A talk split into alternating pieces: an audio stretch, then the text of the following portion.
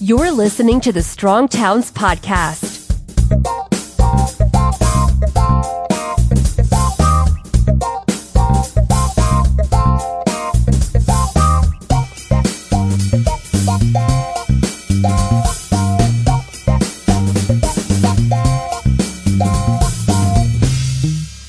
Hello, everyone, and welcome to the Strong Towns podcast. This week at Strong Towns, we're focusing on the legacy of Jane Jacobs.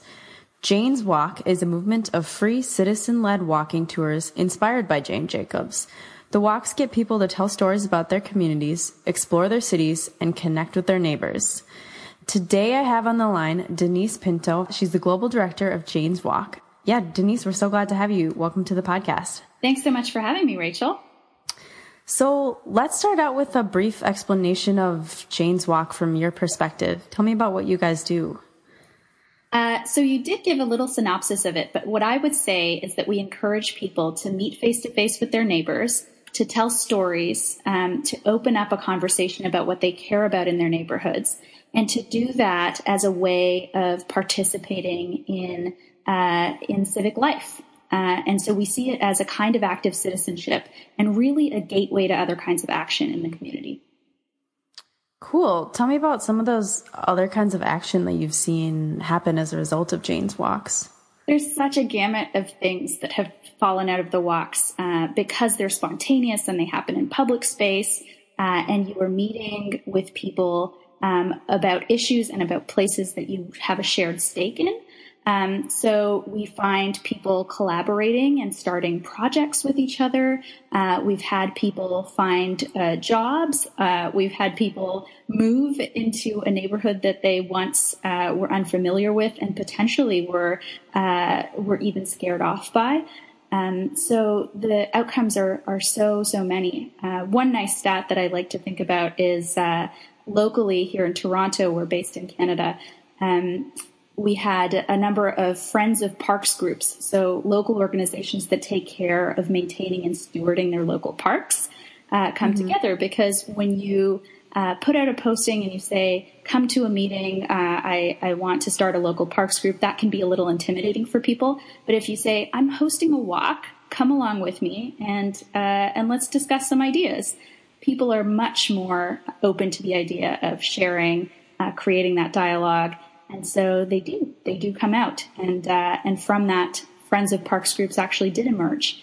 So it's a very low barrier to entry way to get people to participate because they want to meet each other, because it's a fun event.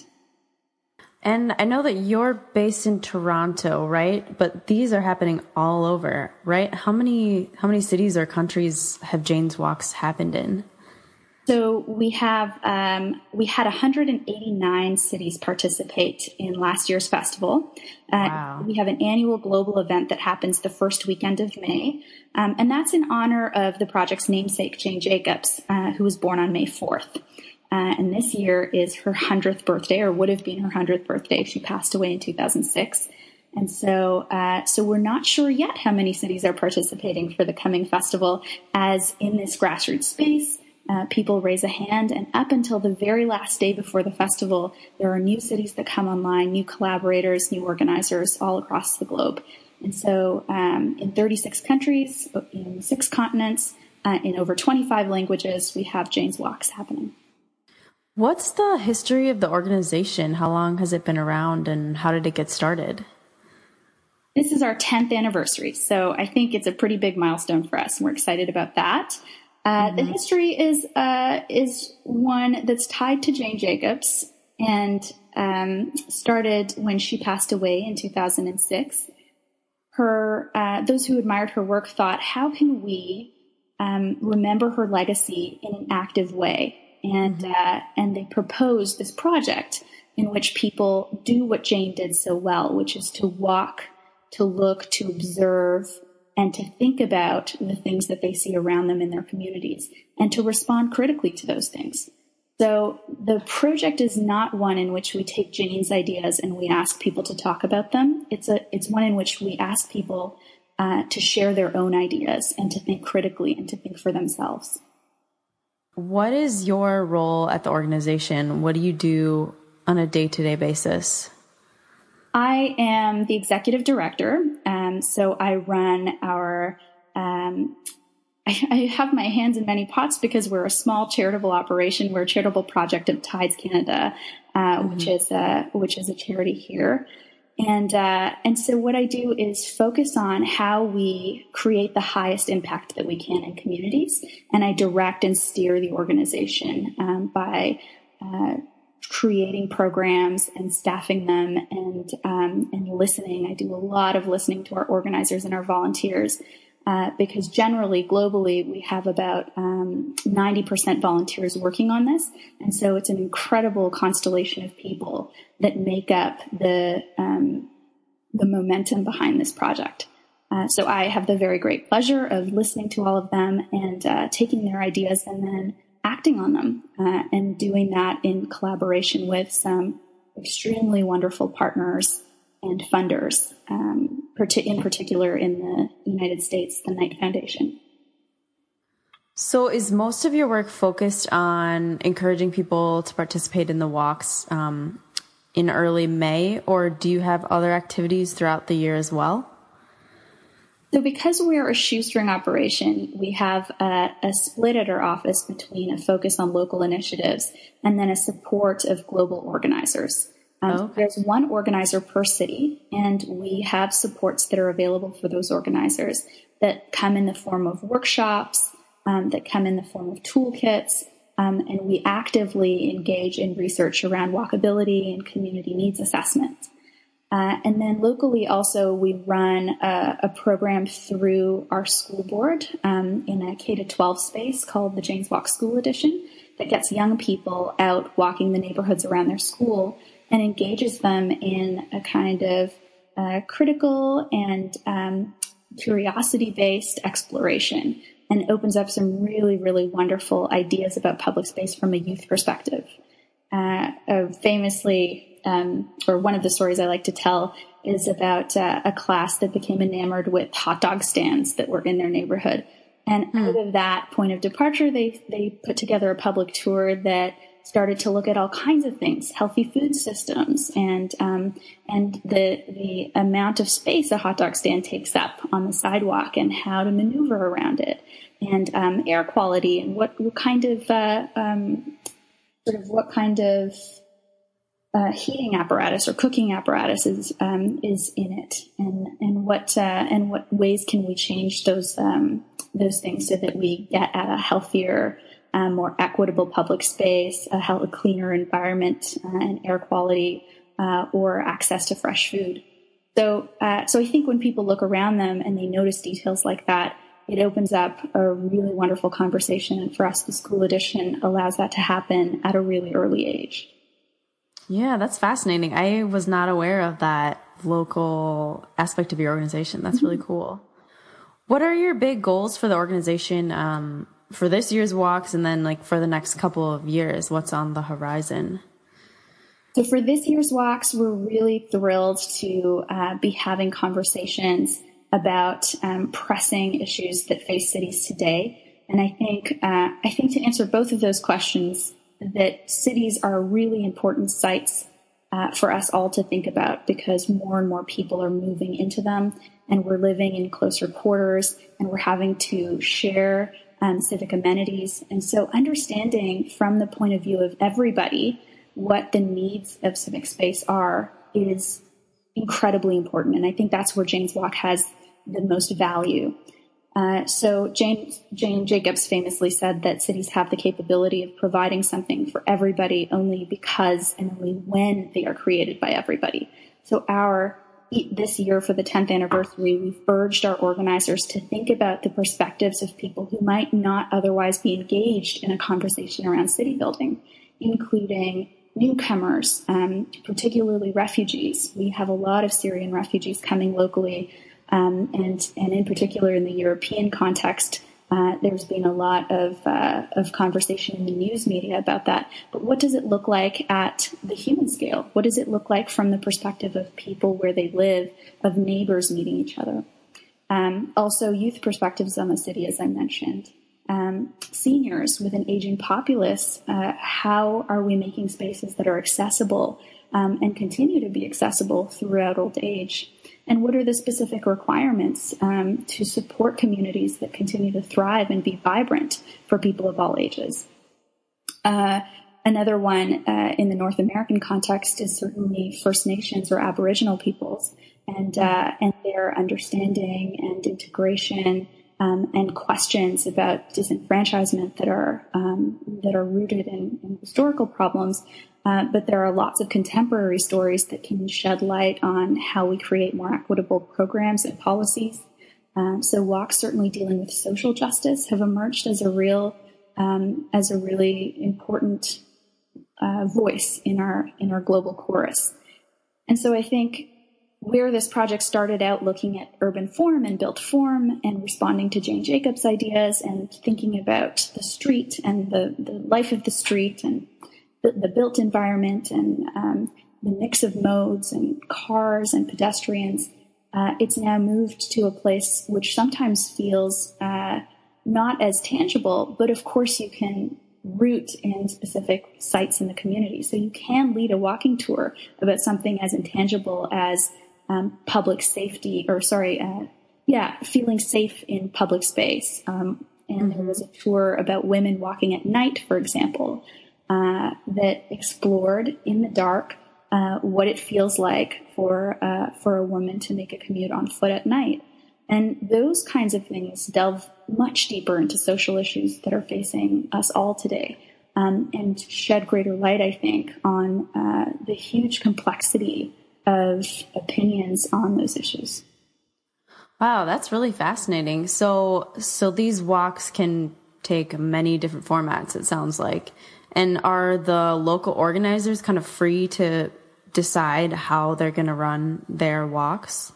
Absolutely. And so even at the local organizer level, we encourage organizers to adopt this grassroots model and simply open up a call to action for people in their cities and people in specific neighborhoods that they work in to get involved and to lead a walk. So really, there's no curation about it. It's about self-selection. It's about community-based design. It's about people raising a hand and saying, I have a story to tell. And I think I have a conversation I want to open. And so, the organizers themselves are encouraged to invite that kind of spontaneity. Okay. I unfortunately have never been on one of these walks before. I'm hoping to go on one this year, but yeah, definitely tell me how it works. I know that, you know, they can take different formats, but give me an example of like, how would this go if I was to attend one? Sure. So we have a loose template because it makes it easy for first-timers to get involved as a walk leader. And we ask them to choose between 6 and 10 stops that they think represent places of significance in their own neighborhood. And we suggest that the tour be around 90 minutes, though we have had some incredible examples. For instance, a walk in Manhattan that was a 12-hour hop-on, hop-off walk. That started at the top of Manhattan and went all the way to the tip. So there are extremes, but generally that profile or that loose model is used as a template for any organizer or walk leader. And then we suggest that people simply start by going for a walk, taking a neighbor by the hand and exploring what's around them. And through having a conversation with 1 or 2 other people, you start to generate a narrative or a story emerges. And this process now, kind of tongue-in-cheek, we refer to it not only as storytelling, but story finding. Because sometimes it's important to figure out what it is that you have to say that actually is of interest. And often we undervalue the things that we know. We think, oh, everybody knows that. But in fact, the stuff that we know that we think is ordinary is extraordinary. And so so inviting people to find that out by simply going for a walk and having a conversation. And then once they do that, coming back and using our web platform to plot a route in their neighborhood and make some notes. What did you see? What did you hear? What are some questions that you have maybe for your neighbors? And give it a good theme or a title. So this year, there are a number of small little libraries that have popped up in my neighborhood, and I'm so curious about them, and I love them, and I use them often. They're called the Little Free Library Project. Oh, yeah. And so I take books from them, I leave books in them, and I went knocking on my neighbors' doors to find out who these people are that are benefiting my community in this way, these local heroes that have put the libraries on their front lawns. And so they are going to speak about why they decided to install them and what their favorite books are, and we're going to do public reading. So it just emerged as something that while I was walking in my neighborhood, I thought, I really love this, and I want to know more about it. Is the activities mostly focused on during the walk time, or do you give people instruction of like how to, make plans based on their conversations, or like how to implement their ideas after that? Or does that pretty much happen organically? That happens organically, I think. Our position in the continuum of active citizenship is really to inspire people to take that first step. And Jane's Walk has been referred to as a kind of gateway to civic action, which I like the thought of, because when you put people face to face and they come together in this sort of spontaneous way, and they care about their neighborhood, things will happen. For sure, things will happen. Yeah, that's a really important place. I think a lot of people have trouble taking that first step. So this sounds like a great opportunity to literally take that first step. Right, exactly. And get to know their neighborhood. What about Jane Jacobs' message speaks to you personally? Have you read her books and have a familiarity with that background? Oh yeah, absolutely. So I started my my career as a landscape architect, and so my interest was in public space and public parks. And Jane, her work was the textbook for all kinds of urban design and architecture classes. So I was fascinated by her writing. But I think what strikes me the most is that over 50 years ago, she wrote The Death and Life of Great American Cities, and here we are facing the very same issues. And so the question becomes how we move forward in a community-based way, and how people in their own communities can come together to create solutions. So I love that the perspective that she takes is one of ownership over the conversation, and that she, as a young woman, was able to compose a piece of writing, a volume of work, and eventually a kind of intellectual trajectory that that pushed back against stuff that was at the time common knowledge, and I think is still in some circles thought of as common knowledge. So there is a huge resurgence of or a kind of a huge interest in community-based planning and people-centric spaces and human-scale design. When she was talking about that, it wasn't the thought de rigueur. And so really that speaks volumes for me about not being scared to articulate your own opinion and reflect on the challenges or the successes that you have in your city, and understand the systems behind those things. Because there are things that we can do at an individual level, at a neighborhood level, and then there are ways that we can advocate to make changes at a city level and beyond. Yeah, it's amazing how relevant her work is still today. So relevant. Mm-hmm. Do you have anything else that you want to add before we close here? I guess that the movement that she inspired has been so powerful because it's really simple, and we never want to lose that. That the simplicity of the format, just going for a walk, is what's made it so popular and has, I think, is the reason for its uptake around the world. And so now we're a global project with a sort of peer platform of organizers in all corners of the world, thinking and talking about the issues that are close to home. But also we are recognizing these patterns emerging, and we're interested now in putting people in touch with each other, and activating that network so that we can all learn from each other.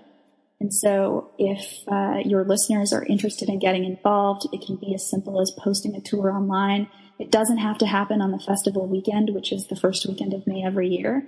You can start something at any time by going for a walk, posting the tour online, and sending the link around to your friends. And then joining us in creating a grassroots knowledge database of what the challenges are for cities today and what the solutions are at the local level. Wonderful. And where should people go to find more information or to sign up to attend a walk? They can go to www.janeswalk.org, and they can also find us on Twitter @JanesWalk.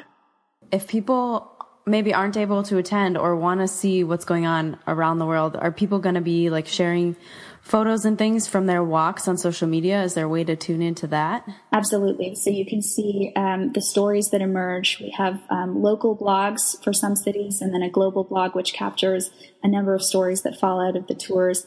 And then we produce a published volume each year called the Jane's Walk Annual that is a full-color edition of stories about the walks, and not stories about the logistics, but like really who was it that led the walk and what happened, and what were some of the things that people said. And so that's also going to be available on order on our website very soon. Excellent. Well, thank you so much for taking the time to talk to me and for your good work at this organization. It sounds like you're having an amazing impact all around the world. And I hope that our listeners will be able to jump in on some of these walks, maybe host next year, and generally support the legacy of Jane Jacobs. So thanks so much for taking the time to talk with me. Thanks so much, Rachel. And I hope you end up out on a walk too, or maybe one day leading one. Yeah, I'm going to go look that up right now. Okay. Cheers. Okay. Thanks so much. Take care.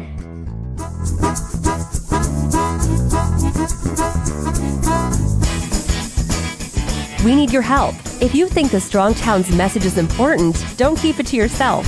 Pass it on. You can get more information and sign up to be a member of Strong Towns at strongtowns.org.